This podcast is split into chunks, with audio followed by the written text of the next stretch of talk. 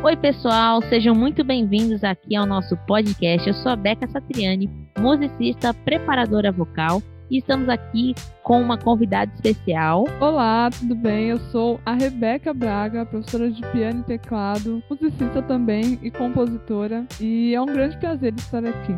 Show de bola. Então, hoje nós preparamos um tema muito especial aqui para vocês, que é talento inato versus talento adquirido.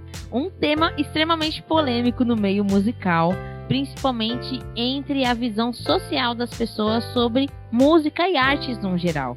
Muitas vezes as pessoas colocam alguém que desenvolve uma arte como, nossa, a pessoa tem um dom, a pessoa tem um talento, mas da onde que vem esse talento? É só talento inato? É só talento adquirido? E é sobre isso que nós vamos falar um pouquinho, né? Existe talento inato? Existe talento adquirido? Existe dom? E como que isso é desenvolvido no meio artístico? Tudo isso você vai aprender hoje aqui com a gente nesse podcast especial. Então fica aqui conosco. Para nós discorrermos sobre o assunto, nós precisamos compreender o que, que é a palavra talento, tá? Talento, quando nós mencionamos né, a palavra em si, talento, está muito relacionado ao alto potencial e ao alto desempenho da pessoa em relação a alguma atividade. Etimologicamente falando, talento se referia a uma medida de peso lá na antiguidade portanto, sem associação com a capacidade humana. E olha uma curiosidade legal, né? O, ta o talento, mesmo sendo uma medida de peso, ela não tinha um valor constante. Então era permitido pensar que eram distribuídos com base no desempenho de cada indivíduo, recebia determinado tipo de é, uma quantidade de peso em relação à sua atividade nós atribuímos essa palavra que surgiu como uma medida de peso a hoje um, um alto desempenho que nós temos. E dentre isso, né, nós temos aí o talento inato e o talento, de, o, o talento adquirido. Quando nós estamos falando do talento inato, nós estamos é, nos referindo a um talento que a pessoa nasceu com isso, né? Um dom, muitas vezes associado a uma dádiva que a pessoa recebeu logo quando nasceu. Ela já nasceu, entre aspas, sabendo, ela já nasceu desenvolvendo esse perfil, essa atividade. Enquanto nós estamos falando de um talento adquirido, nós estamos falando de uma atividade que a pessoa desenvolveu ao longo do exercício de, e do trabalho de uma atividade, né? do conhecimento, de ter aprendido com algo ou alguém essa atividade e foi se desenvolvendo ao longo do tempo. E para isso, né, nós vamos trabalhar hoje com alguns exemplos aqui que a Rebeca trouxe para gente, para nós refletirmos um pouco sobre o talento inato e o talento adquirido. Então, fala um pouquinho para a gente, Rebeca. Existe talento inato? Existe talento adquirido? Quais exemplos que nós podemos ter como base disso? Bom, então isso é bem polêmico, inclusive, porque assim, o talento inato ele acaba gerando até uma barreira, né, para as pessoas, porque você fala, ah, mas aquele tem talento e eu não posso fazer isso porque eu preciso ter talento. E isso foi muito espalhado ali na época dos grandes compositores, né, Bach, Beethoven, Mozart, por conta da necessidade de se escutar a arte. Olha só que interessante. A arte ela muito restrita à igreja. E como que alguém pagaria para escutar música? Então começou a surgir esses pequenos gênios aí que a gente vê que na verdade não eram gênios, mas que eles foram instruídos desde o início, desde muito novos. E a gente começa com o exemplo do Mozart, né? O Mozart ele não nasceu como um gênio musical, ao contrário do que se acredita. Ele é um, considerado um dos maiores compositores da história da música, porém, desde muito pequeno, assim, com três anos, o pai dele, Leopoldo, que já era um grande músico na época, começou a ensinar clavicorde para ele. Então, o pai ensinando todos os dias. Imagina como que essa criança se desenvolveu nesse estímulo. Exatamente, né? Nisso a gente já começa a ver a importância do papel dos pais e das referências em relação aos estímulos, né? Começamos a refletir um pouquinho sobre estímulos.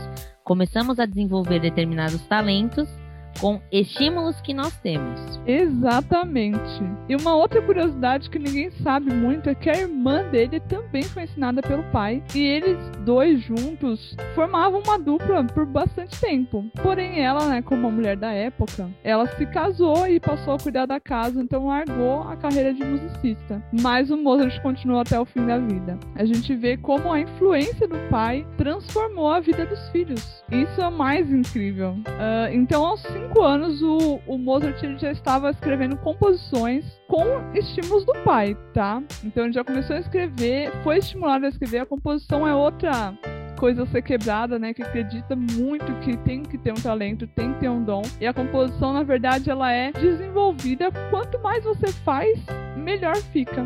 E foi exatamente o exemplo do Mozart. Então, aos oito anos, ele escreveu a primeira sinfonia dele junto com a irmã mais velha dele, que era a Ana Maria. E aí já não se sabe se os dois escreveram sozinhos, se o pai corrigiu algumas coisas, já não se tem uma comprovação hoje em dia. Enfim, o, o que mais gera dúvidas ali é porque será que o pai dele deu esse empurrãozinho, né? Será que ele realmente tinha facilidade? A gente não sabe. Mas já é algo a ser quebrado, né? Acredito eu, assim, que foi um talento adquirido, porque ele começou muito novo. Como a Rebeca falou mesmo, ele te, tinha um ambiente musical. O pai já era músico, a irmã já era musicista, e ele já era estimulado desde pequeno. Então, acreditamos aí num talento adquirido. Exatamente, né? Volto a dizer a questão dos estímulos, né? Quando nós somos estimulados a alguma atividade, nós acabamos desenvolvendo elas, né? E isso não só relacionado à música, gente, mas a qualquer atividade, né? Seja uma atividade física, seja até uma, uma culinária, seja um, uma pintura, um desenho, uma escrita, tudo, uma língua, ah, eu quero aprender uma língua nova, tudo isso está relacionado ao estímulo. E aí, obviamente, você pode ter um estímulo no ambiente familiar, vindo dos seus pais, às vezes alguém que você tem como referência, o ambiente assim social. É muito comum, por exemplo, pessoas da igreja, né, se sentirem estimuladas a querer aprender um instrumento, aprender a cantar por conta de um estímulo que já existe musical. Nós encontramos aí várias referências, né, até do mundo pop aí, de pessoas que são grandes artistas, grandes cantoras do pop, grandes cantores do pop. E onde que veio essa origem deles? Na igreja. Temos um exemplo aqui brasileiro, que hoje é uma das maiores referências da América Latina, em referência de empresa musical artística, a Anitta. A Anitta ela veio, começou cantando numa igreja católica. E nós temos exemplos também no, no meio gospel, né? Como a Beyoncé, a Katy Perry. Foram artistas e são artistas grandes que. De onde surgiu esse estímulo? Surgiu um estímulo da igreja. E são grandes vozes, grandes pessoas que se tornaram grandes artistas.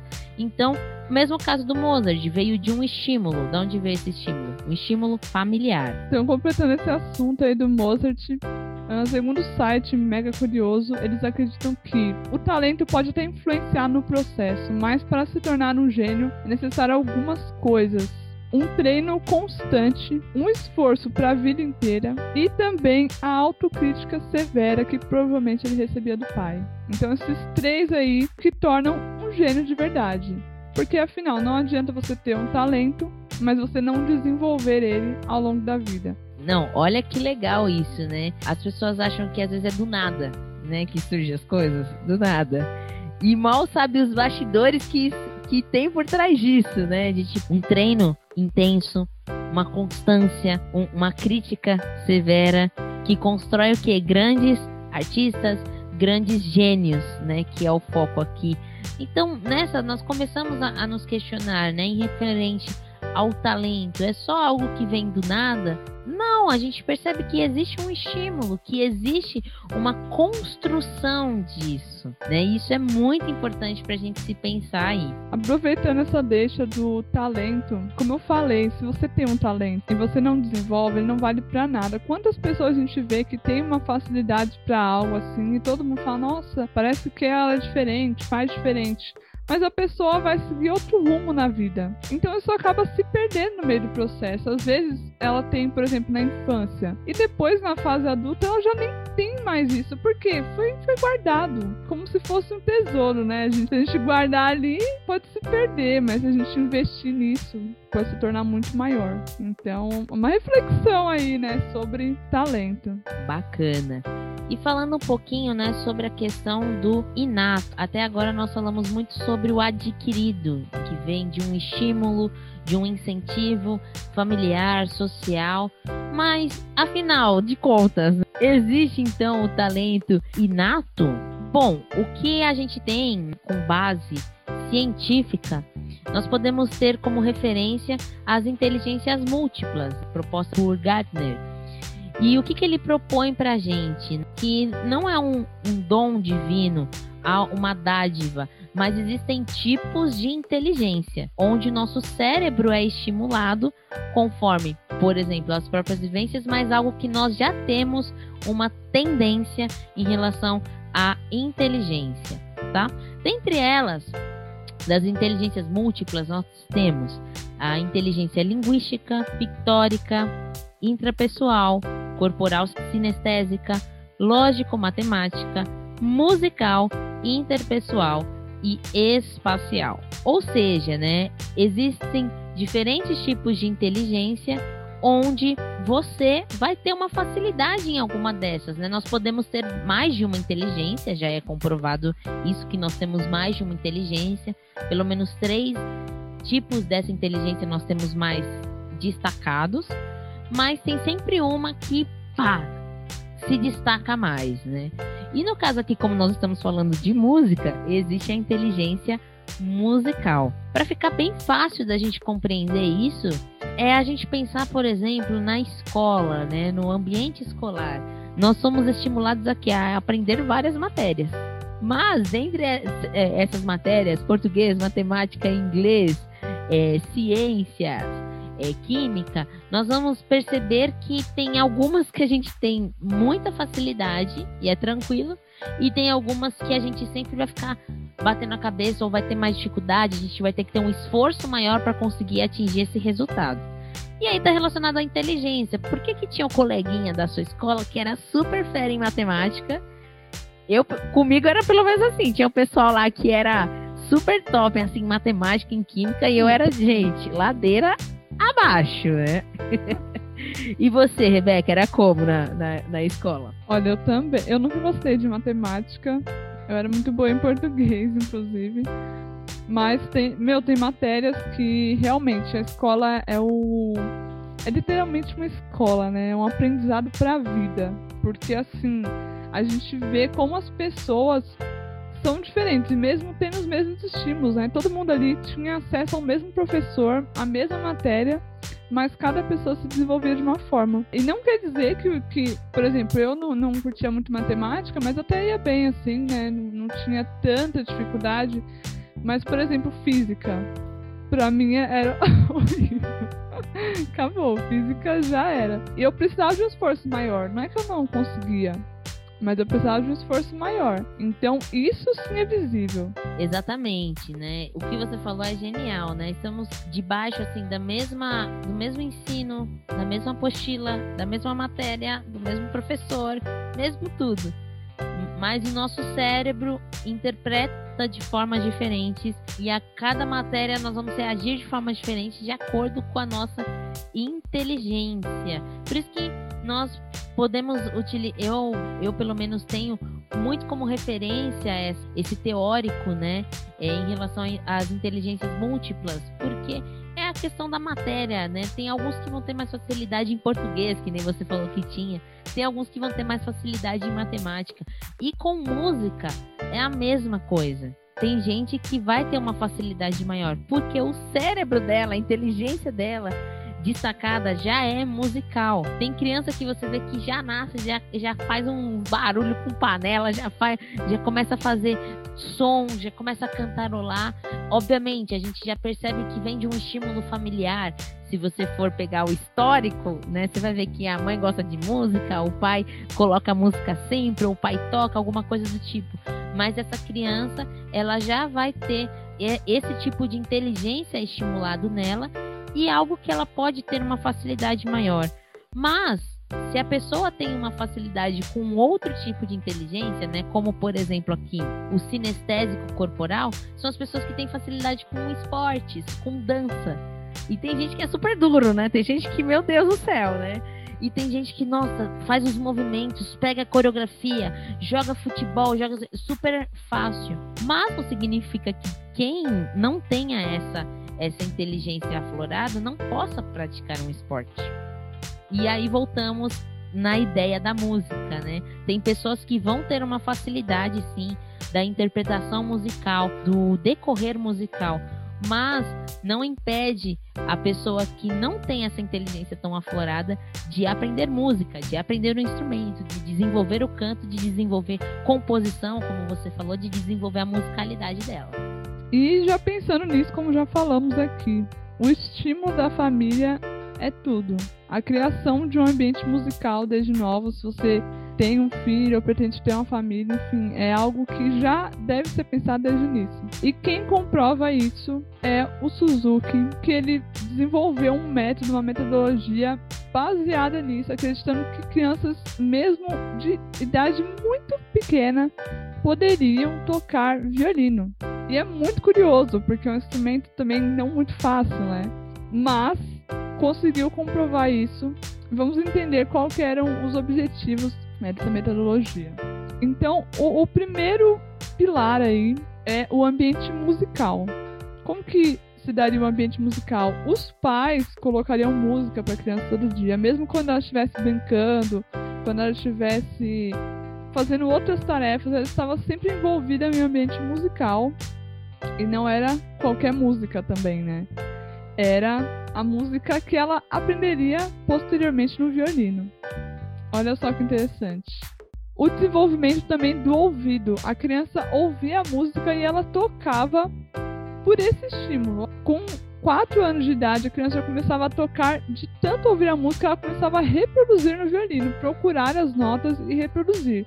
Algo bem revolucionário na época, tá, gente? Porque ainda tinha essa, concepção de que precisava ter um talento para tocar e que nasciam poucos gênios ao longo daquele século. Então a gente tinha um Mozart, um Beethoven, não tinha como ter vários. Mas aí aparece Suzuki com uma orquestra várias crianças muito pequenas tocando violino. E aí o pessoal fala: peraí, como que tem tantos gênios em uma década só? Impossível. Então precisamos discutir, precisamos entender que esse talento ele não é inato ele é adquirido. Então Suzuki comprovou tudo isso, né? Ele foi desenvolvendo o aprendizado da criança, a repetição, como a gente falou aí do treino constante. Suzuki também desenvolveu o treino constante. A criança repetia, repetia até ir acertar e se desenvolver e evoluir ali naquela música. E também outra coisa que foi muito revolucionária e até hoje ainda muitos professores não utilizam, ele deixava a leitura da partitura por último. Gente, vocês não têm noção de como isso muda tudo.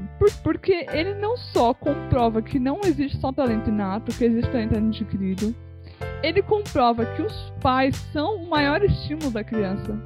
Né? O ambiente musical, o ambiente que é criado pelos pais, o mais poderoso na infância. E outra coisa que ele comprova, né, que a gente pode também desenvolver um ouvido absoluto na infância, mesmo que a pessoa não tenha nascido com isso. Que é outro assunto que também é, geraria mais um podcast, inclusive, né? É, fica por um outro podcast esse assunto, porque é, é, a extensão do talento é. inato do talento adquirido. Mas é isso aí. Filosofia Suzuki mudou tudo. Bacana. Muito interessante essa questão do Suzuki e, e de como a gente, no final das contas, tudo está embasado a estímulos, né? Se podemos, pudermos resumir aqui este podcast, seria isso. Tudo está relacionado aos estímulos, é o que nós queremos ser estimulados.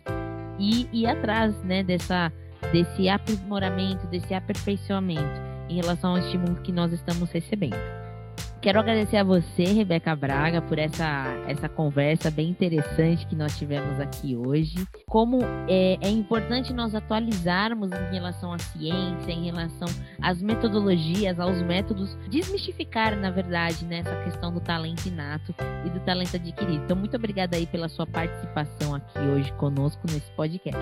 Eu que agradeço pela participação. É muita honra poder conversar sobre esse assunto que ainda é um mito a ser quebrado. Então, se você gostou desse podcast de hoje, fique ligado nas nossas redes sociais para acessar todo o nosso conteúdo. Nós falamos de música, de piano, Rebeca fala de canto, enfim. Então, se você quer saber mais, nos acompanhe nas nossas redes sociais, uh, arroba RebecaProf para mim, né?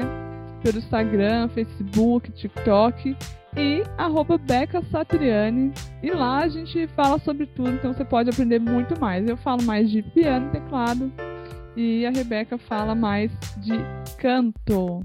E é isso, gente. Muito obrigada por vocês ouvirem, na verdade, esse podcast e até uma próxima. Muito obrigada. Tchau, tchau.